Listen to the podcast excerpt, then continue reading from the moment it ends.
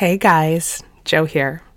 This episode of Committed is brought to you by my brand new novel, The Sicilian Inheritance. This is honestly the best book that I've ever written. I love it so much. The Sicilian Inheritance is a twisty, turny family murder mystery set on the beautiful and sometimes dangerous island of Sicily. And it's incredibly personal. It's loosely based on the real life murder of my great great grandmother, Lorenza Marsala. The Sicilian Inheritance comes out on April 2nd, but it is available for pre order right now wherever you get your books. And if you pre order and email me your receipt to joe.piazza at gmail.com or DM me at Instagram, I will give you a free lifetime subscription to our newsletter Over the Influence. We'll be posting exclusive pictures, videos, and show transcripts for the very new season of Committed coming out in February. So pre order The Sicilian Inheritance today. I promise you it's going to be your new favorite book. Hey guys, Jo here. This episode of Committed is brought to you by my brand new novel, The Sicilian Inheritance. This is honestly the best book that I've ever written. I love it so much. The Sicilian Inheritance is a twisty, turny family murder mystery set on the beautiful and sometimes dangerous island of Sicily. And it's incredibly personal. It's loosely based on the real life murder of my great great grandmother, Lorenza Marsala. The Sicilian Inheritance comes out on April 2nd, but it is available for pre order right now wherever you get your books. And if you pre order and email me your receipt to joe.piazza at gmail.com or DM me at Instagram, I will give you a free lifetime subscription to our newsletter Over the Influence. We'll be posting exclusive pictures, videos, and show transcripts for the very new season of Committed coming out in February. So pre order The Sicilian Inheritance today. I promise you it's going to be your new favorite book. Committed is a production of iHeartRadio.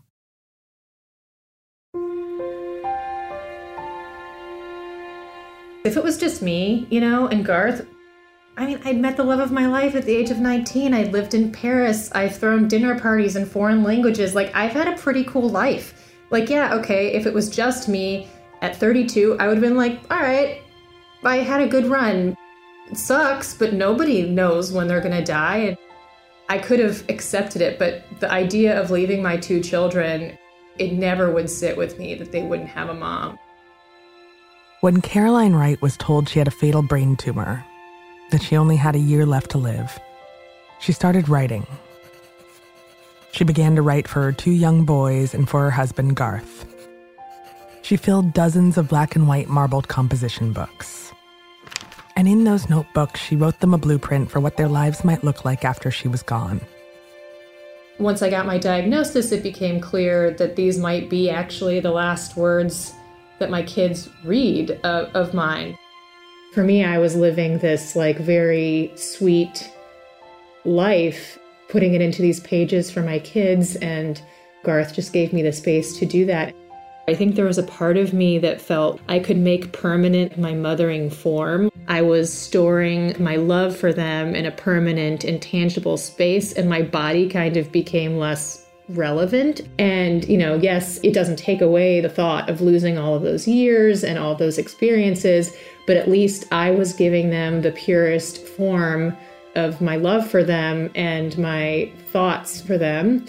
And, you know, kind of storing the most positive and distilled version of myself. I never really focused on writing like that. That it became my creative everything and I just took it really seriously that it was my job to find hope everywhere I could and continue to live. I'm Jo Piazza. This is Committed.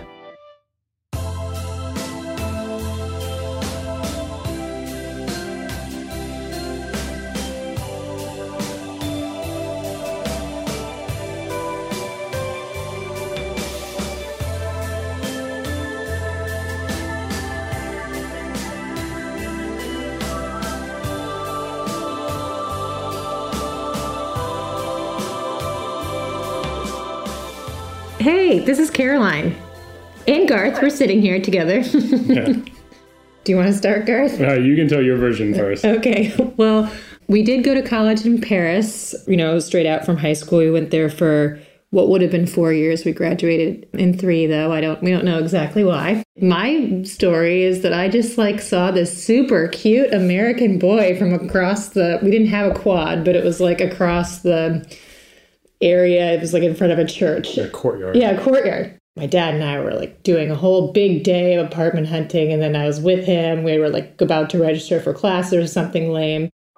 And I saw this boy from across the courtyard, and I was like, oh my God, is this what like college boys look like? This is so great. He struck me because he's, you know, you can't see him now, which shame for you, but he is still the most handsome, looks like a movie star to me always, and uh, looks a lot like, uh, what's that actor? Uh, Josh Hartnett, maybe crossed with like a little bit of Adam Driver, very like cute and tall and dark hair, blue eyes. And I just was like struck by him. And then, you know, a full year later, we were hanging out on the Champ de Mars, which is the big uh, park in front of the Eiffel Tower, like I think it was like two in the morning or something like that. And I charmed him, and he ended up missing his econ exam the next morning because of staying out late and smoking cigarettes with me. so that's my version of the story. I know his is different. I don't remember, you know, we'll fast forward until like, you know, we're studying for finals and that's the, we were hanging out with the and Mars because uh, Caroline and our, most of our other group of friends were already done with their finals, but I still had my microeconomics final at 8 a.m. the next morning and uh, or I stayed out until, yeah, it was like two or three and um, just hanging out and then uh, went home and I then began to study for my uh, final. It didn't go well. Yeah, then we kept in touch over the summer, and I think you asked me about like a girl that you had gone on a date with or something. You know, you're like, "Oh, this is a cool girlfriend. I'll get the girl opinion on it or whatever." I was like, "Oh, cool. I'm in the friend zone." But then the next year, Garth's apartment got rented out, and he didn't have anywhere to live. So I asked Caroline, "Hey, can I sleep on your couch for a few days so I can find a place?" She said yes, and then I never left. He never left. it was just always, always very um, deep and sweet, and and as related to sort of creating this life together. Um, we were always kind of old, old and boring. yeah. At the end of college, Caroline went to culinary school outside of Paris. And when she was finished, she knew exactly what she wanted to do. She wanted to go to New York and get a job as a food editor. Garth, on the other hand, I didn't know what I wanted to do, but I was like, all right, I'll do whatever. And I remember her telling me, like, I'm moving to New York City. Wasn't, you know, we're moving there or moving there together. It's like, I'm moving there and you can join me if you want. And so uh, that's what I did. Well, that was part of the same conversation of like, I'm not saying you have to figure out what you want to do for the rest of your life, but you do have to figure out something to do so that you're doing something because I am not a person who like waffles, you know, like I know what I'm going to do. And even if it changes, I know that I'm always going to do something with 100% and like just accomplish things. I guess so. That's like kind of why I colonized him, probably, is because like, yeah, I just decide things and luckily it worked out in our case. Yeah, we were in New York City for a few years, finding our way. And uh, I was the worst waiter in New York for like two weeks. That's very and, true. and Caroline eventually got a job at Martha Stewart, and I got a Mm-hmm. job working as like a paralegal at a big law firm. And then we just sort of settled into life together and realized like this is who we want. Before I went to law school, we got married. We were incredibly poor when we first were in New York City. We could barely make enough money to pay rent, much less eat or do anything else. As far as the proposing, it wasn't really anything. It was just sort of a fait accompli. Like we knew this was going to happen, and um, it, it did. We did it. He, he bought a ring and he proposed. I think it was New Year's. It was not, it wasn't like Yeah, it was nothing particularly romantic or anything. fancy. Yeah, it was just let's do this. and they did it. They got married. Garth went to law school, graduated law school, and started looking for a job in New York City.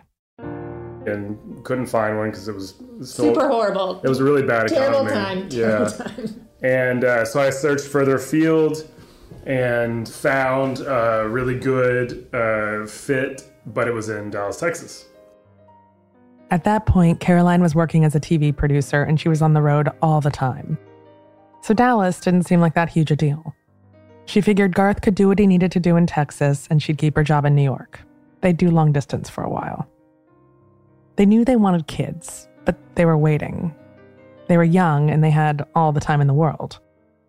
Then, on one trip to Dallas, she was, you know, saying like, "Oh, I feel weird," and uh, I was like, "Well, hey, we should just like go to the store and I don't know, get some condoms and maybe a pregnancy test." Caroline had been training for a half marathon, and that was a huge change for her body because she was usually a couch potato. So she'd been missing her periods and she was exhausted, but she blamed it all on the running.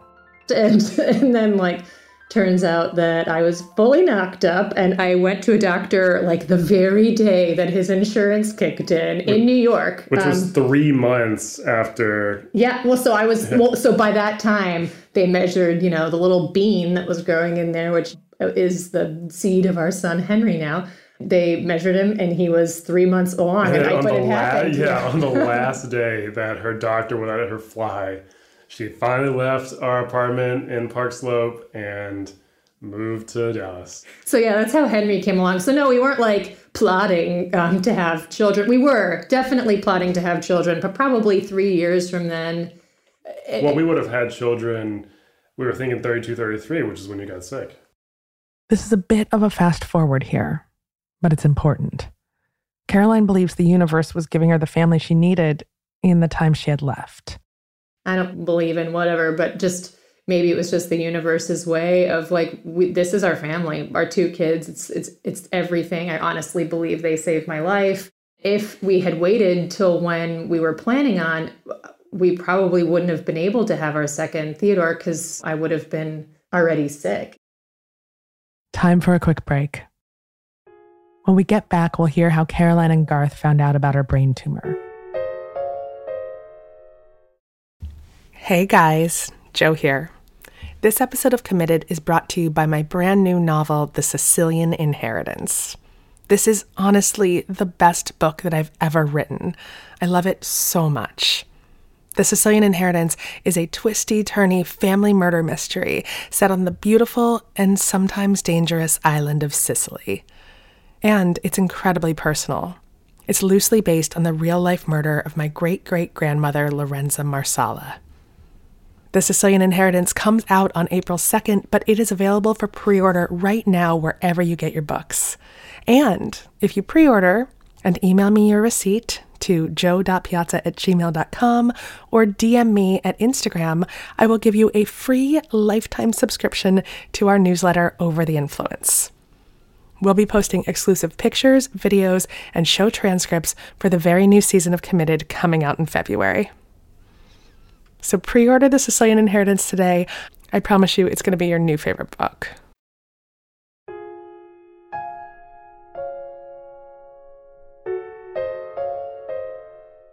So after Caroline had their first son, Henry, she and Garth were new parents living in Dallas. It was completely different from living in Brooklyn.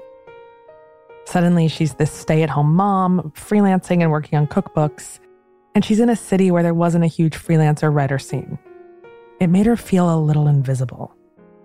I left my my friends and my work and you know was people would be like so what does your husband do and i was like well actually yes i did happen to move here for my husband but i also do things of my own so i was pretty unhappy there if you can't tell caroline begged garth every day to find somewhere else to go she was desperate to get back to brooklyn but then she got pregnant with their second child theodore it was literally like garth whispered in my ear and i got pregnant again when that happened, I knew that we couldn't just like throw our one kid in a living room in New York City and like make life happen. It was like, oh, we had this legit family and we needed to like plan for that. They started to brainstorm other cities Garth could get a job in. Seattle came up on the short list and Caroline was intrigued. She knew there was a vibrant food writing scene there.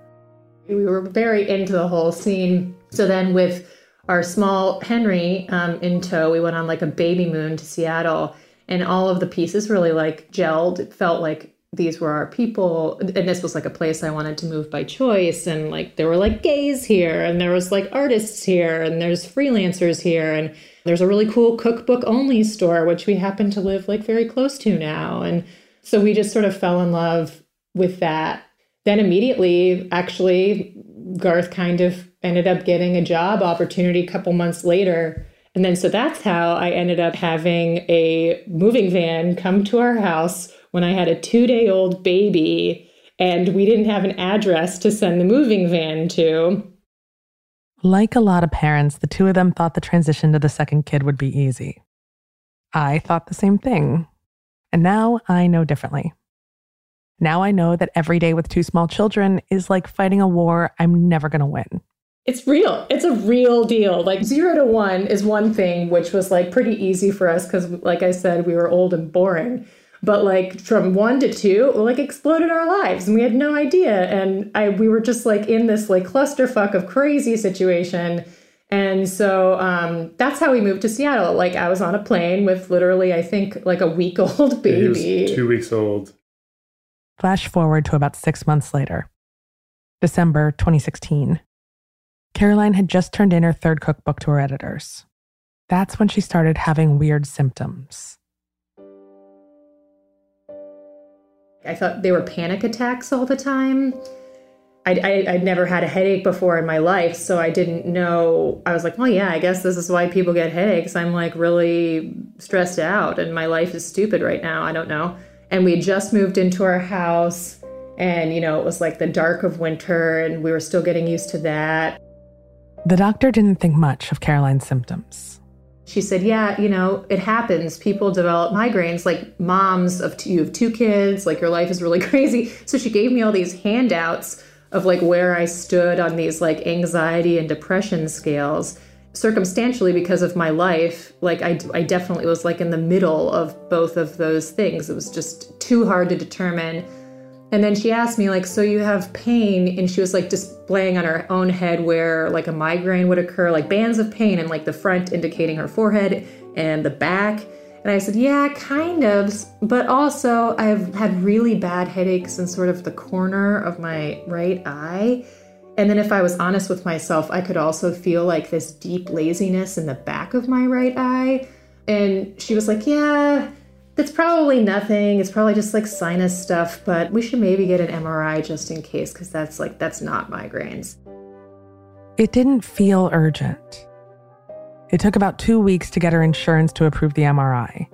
She remembers that when she was driving there, she felt disoriented, but she brushed that off. She was still new to town. It was easy to get lost. She finally made it there, got the MRI you know, they discovered this seven centimeter brain tumor in my frontal lobe. I, I had not been thinking like brain tumor at all. Seven centimeters is like tennis ball. Yeah, it's a tennis ball. It, it's basically like squished. The, the headaches I was having was because my brain was being pushed over and had no place to move. But the crazy thing was is that the where the tumor was also was really distorting my um, motor cortex. The neurologist looked at the MRIs and they wanted the tumor to come out. But at that point, they still didn't think it was that serious. See, Caroline was still functioning, and she was functioning pretty well. At no point did they say cancer.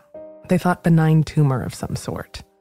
In fact, the doctors went so far as to tell Caroline to look at the American Brain Tumor website, but they said stop, just stop at the first couple of tumors. They told her not to scroll down to the bottom because that's where the really bad tumors were. Whether or not it was quote unquote like super dangerous or anything, they just knew they had to get it out. I feel really lucky in that case because it's not like I had a choice. You know, I was just told that you have to have surgery on Friday and that's what's going to happen. So, you know, I got to be all existential about it, but it just, it was necessary. So you had surgery on that Friday surgery and then the Friday. Friday week, Friday after that, was that's how long it took to get the pathology back. Mm. And that's when they knew. That's when they knew it wasn't a benign tumor. They told me it was a glioblastoma, which is one of the most aggressive brain tumors out there. It was the one at the end of the list that doctor wouldn't let us look at because it was too scary. He gave me a year to live at that time. Those two pieces of information, not knowing how to process them, and sitting there in that room with Garth and my mom, you know, who are taking notes, and just, it was completely overwhelming. Doctors have a nickname for this kind of tumor. They call it the Terminator. That's its charming nickname. Yeah, you Totally. definitely don't want a doctor to use that in reference to your health. Yes. Garth has an uncanny ability to compartmentalize and disassociate. Remember, he's a lawyer. So he was sitting there in the doctor's office with his legal pad and his pencil. Just writing notes, hearing what they're saying, and getting it on paper without necessarily processing at the time. The surgeon was very quick with us. He was just saying, okay, enough chit chat. Here's the prognosis, year to live. Any questions? It was very bullet points. Yeah, we were just sort of stunned. There wasn't any processing, at least for me. It was just stunned silence because nobody was expecting it. Time for a quick break. Be right back. Hey guys, Jo here. This episode of Committed is brought to you by my brand new novel, The Sicilian Inheritance. This is honestly the best book that I've ever written. I love it so much. The Sicilian Inheritance is a twisty, turny family murder mystery set on the beautiful and sometimes dangerous island of Sicily. And it's incredibly personal. It's loosely based on the real life murder of my great great grandmother, Lorenza Marsala. The Sicilian Inheritance comes out on April 2nd, but it is available for pre order right now wherever you get your books. And if you pre order and email me your receipt to joe.piazza at gmail.com or DM me at Instagram, I will give you a free lifetime subscription to our newsletter Over the Influence. We'll be posting exclusive pictures, videos, and show transcripts for the very new season of Committed coming out in February. So pre order The Sicilian Inheritance today. I promise you it's going to be your new favorite book.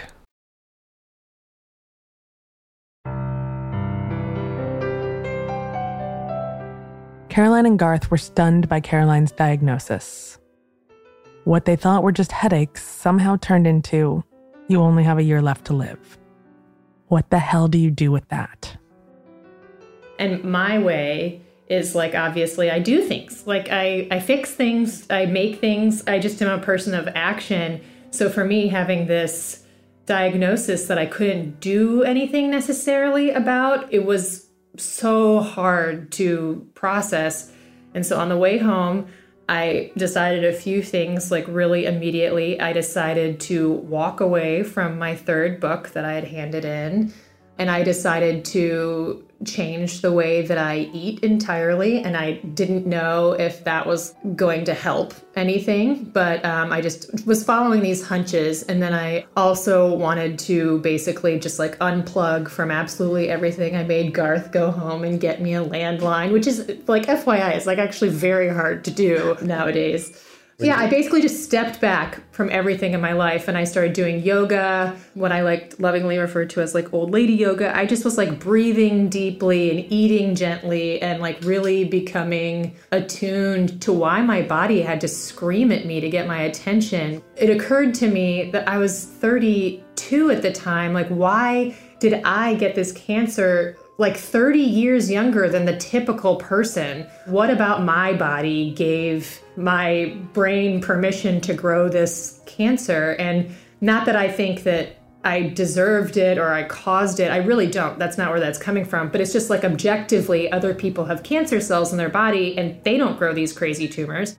We immediately were given names of doctors and told, like, okay, we're going to report on this date for a radiation schedule. You're just kind of like set on a track of what to do next. Um, so I knew that I had a month of rest for my brain to essentially squish back to its prior location. And I had all these like physical therapy things that I had to do. And during that time, you're, you're worried about, well, they tell you what's probably going to happen is the tumor is going to grow back. When you come back in in a month, that's what we're going to address. We're going to take another MRI and we'll address that. So Caroline's at home for that month, and we're just all totally freaked out. Yeah, just trying to figure out everything that's going to happen. You know, I was reading up on trying to get as much information, reading studies. Garth, you know, while he was doing research behind closed doors, I was telling him like, please and thank you, do all that research, but don't tell me any of it because I really I know what the research says. I know it says it's like absolutely I'm going to die. And I can hold that, but I also need to help build hope for myself. And I can't do that while staring down facts. I just had to like go by how my body was feeling that day and like listen and rest when it needed to and eat what it needed to and breathe well, you know. So it was very instinct based. And that's when Caroline started writing. Not writing cookbooks, she took a break from that for the first time writing about her life and writing for her kids.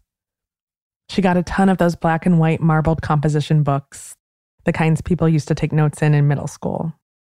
Once I got my diagnosis, it became clear that these might be actually the last words that my kids read of mine.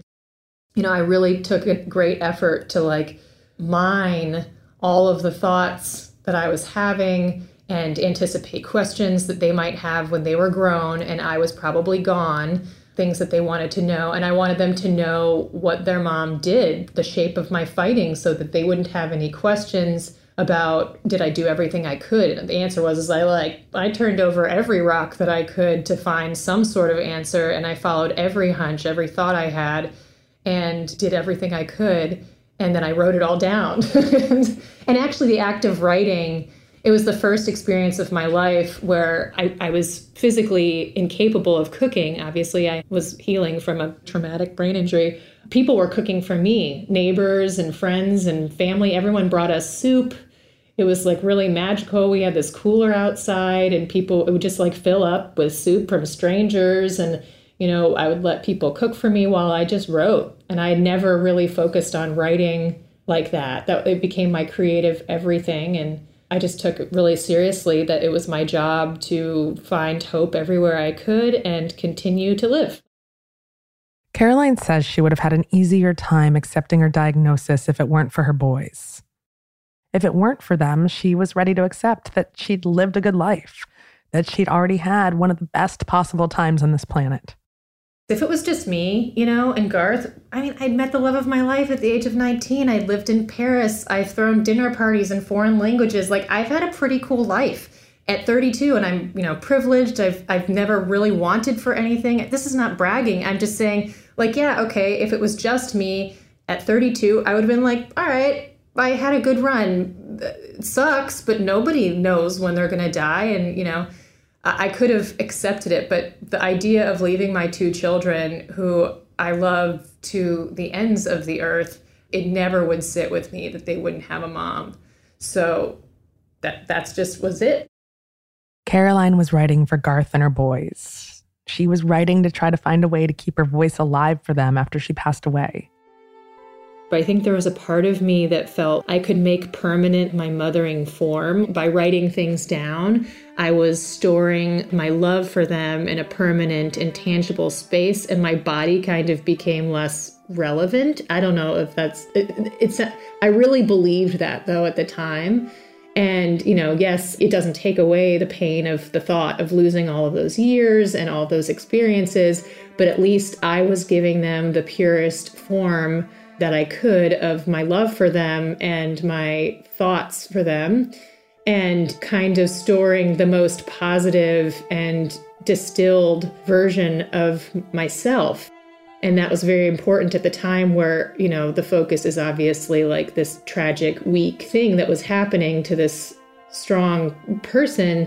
It's very distracting. It seems very, very sad. But for me, I was living this like very sweet life putting it into these pages for my kids. And I wanted to imagine for them this world in which, you know, they could think about me and their mom and, and hold me in a real space as opposed to being afraid of thinking of their mother and not knowing who she was or not knowing where they came from as a part of her.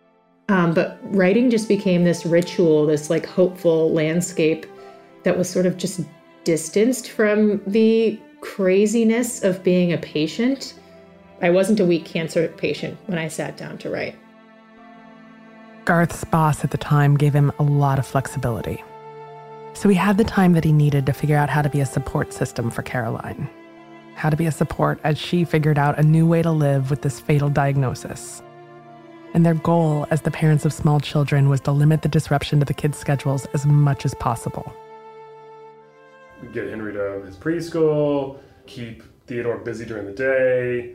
Caroline's dad was over to help, uh, you know, if there needed to be cooking or just another caregiver if I had work that I couldn't push off at a you know meeting or something.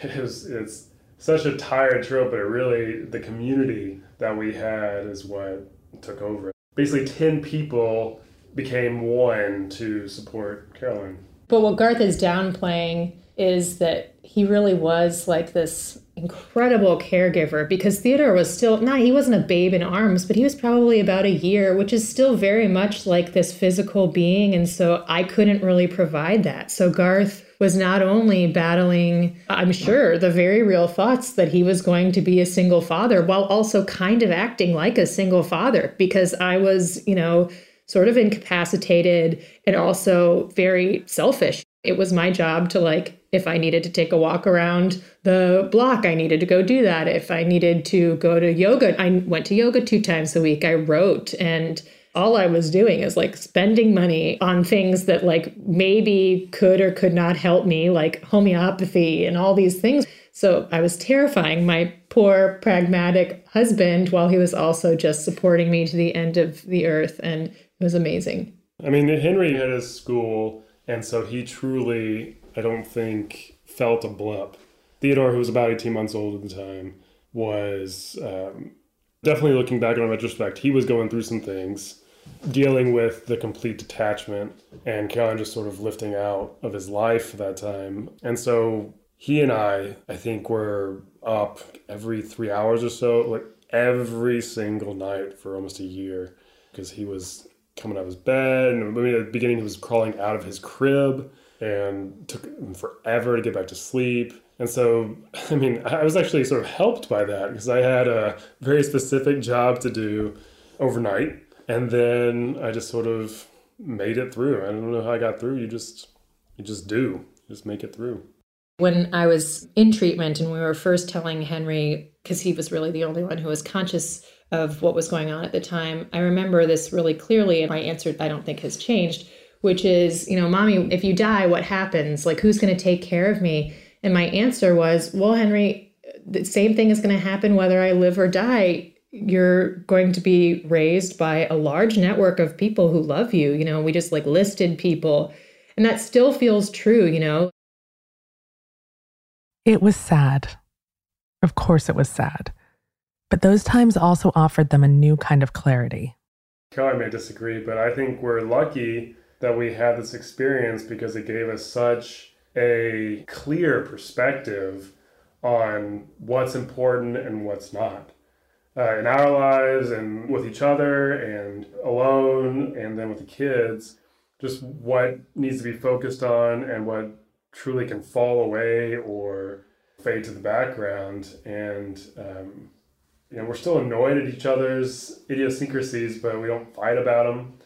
And um, we're better friends for having gone through it. Garth and I are so different. I mean, really, we used to joke that we're like one person that's been split into two.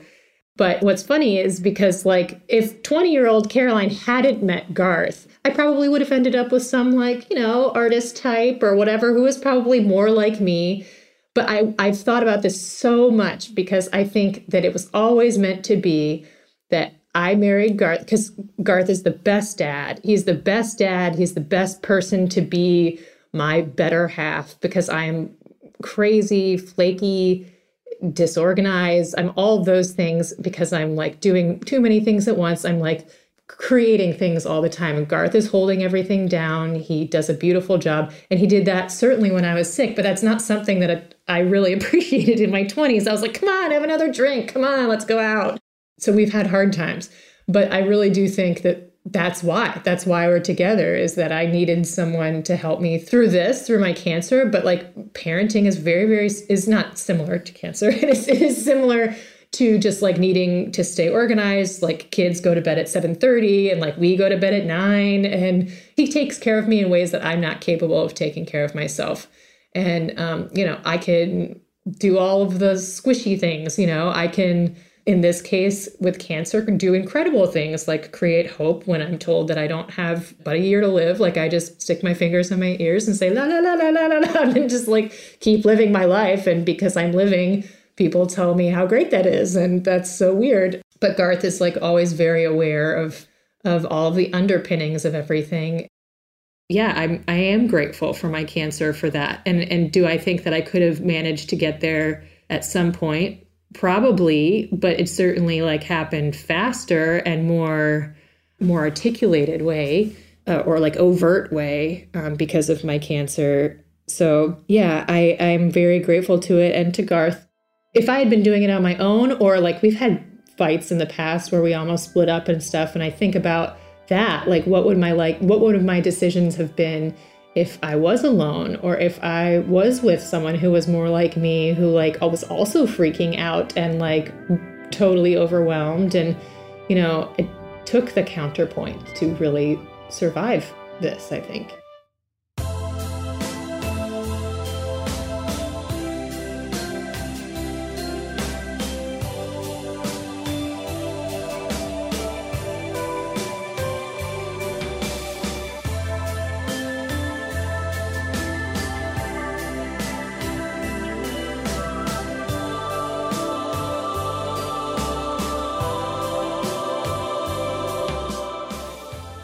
Been three years since Caroline was diagnosed with the terminator of brain tumors. I'm still alive. Yes, it's very exciting. Um, it's a very weird life when people just congratulate you on being alive, but that's where I am right now. So, yeah, the bar is very, very low uh, when you are three years out from a cancer. No one expected you to survive. So that's where we are now. I am, I'm living. Uh, so I'm three years out from my one year prognosis, and nobody really knows why. I'm called a miracle casually, sort of, by my doctors, and which is like a very weird place to be and They're all very serious. When I was sick, I lived fully in these like two different narratives, like the one in which I certainly died and the one in which I certainly lived. And I held them both in my pockets. Wh- whatever I did, I consulted both simultaneously. And now the one in which I certainly die is put in my back pocket because, you know, unfortunately, there is definitely this narrative about how I'm surviving now, and that's becoming its own thing. When you're in it, you really want there to be certainty, but there's no certainty with cancer. So, as always, right, the focus is on, you know, being parents and growing up and seeing them grow up. I hope to be here for it, and I definitely do think that there's a value added experience of having a mother around. And I'm very passionate and there for them, like, you know, watching Theodore put on a dress and twirl around the living room and stuff like that. There are things that they're joys of being a parent that I would just like hate to miss. And I would hate their joys of having a mother, I'm sure that they, I would hate for them to miss. But realistically, we've created a life for them that they have great, great sources of love including mine, even if I die, through the books that I've written for them. And I'm just really grateful to be able to be here. We're grateful to have you.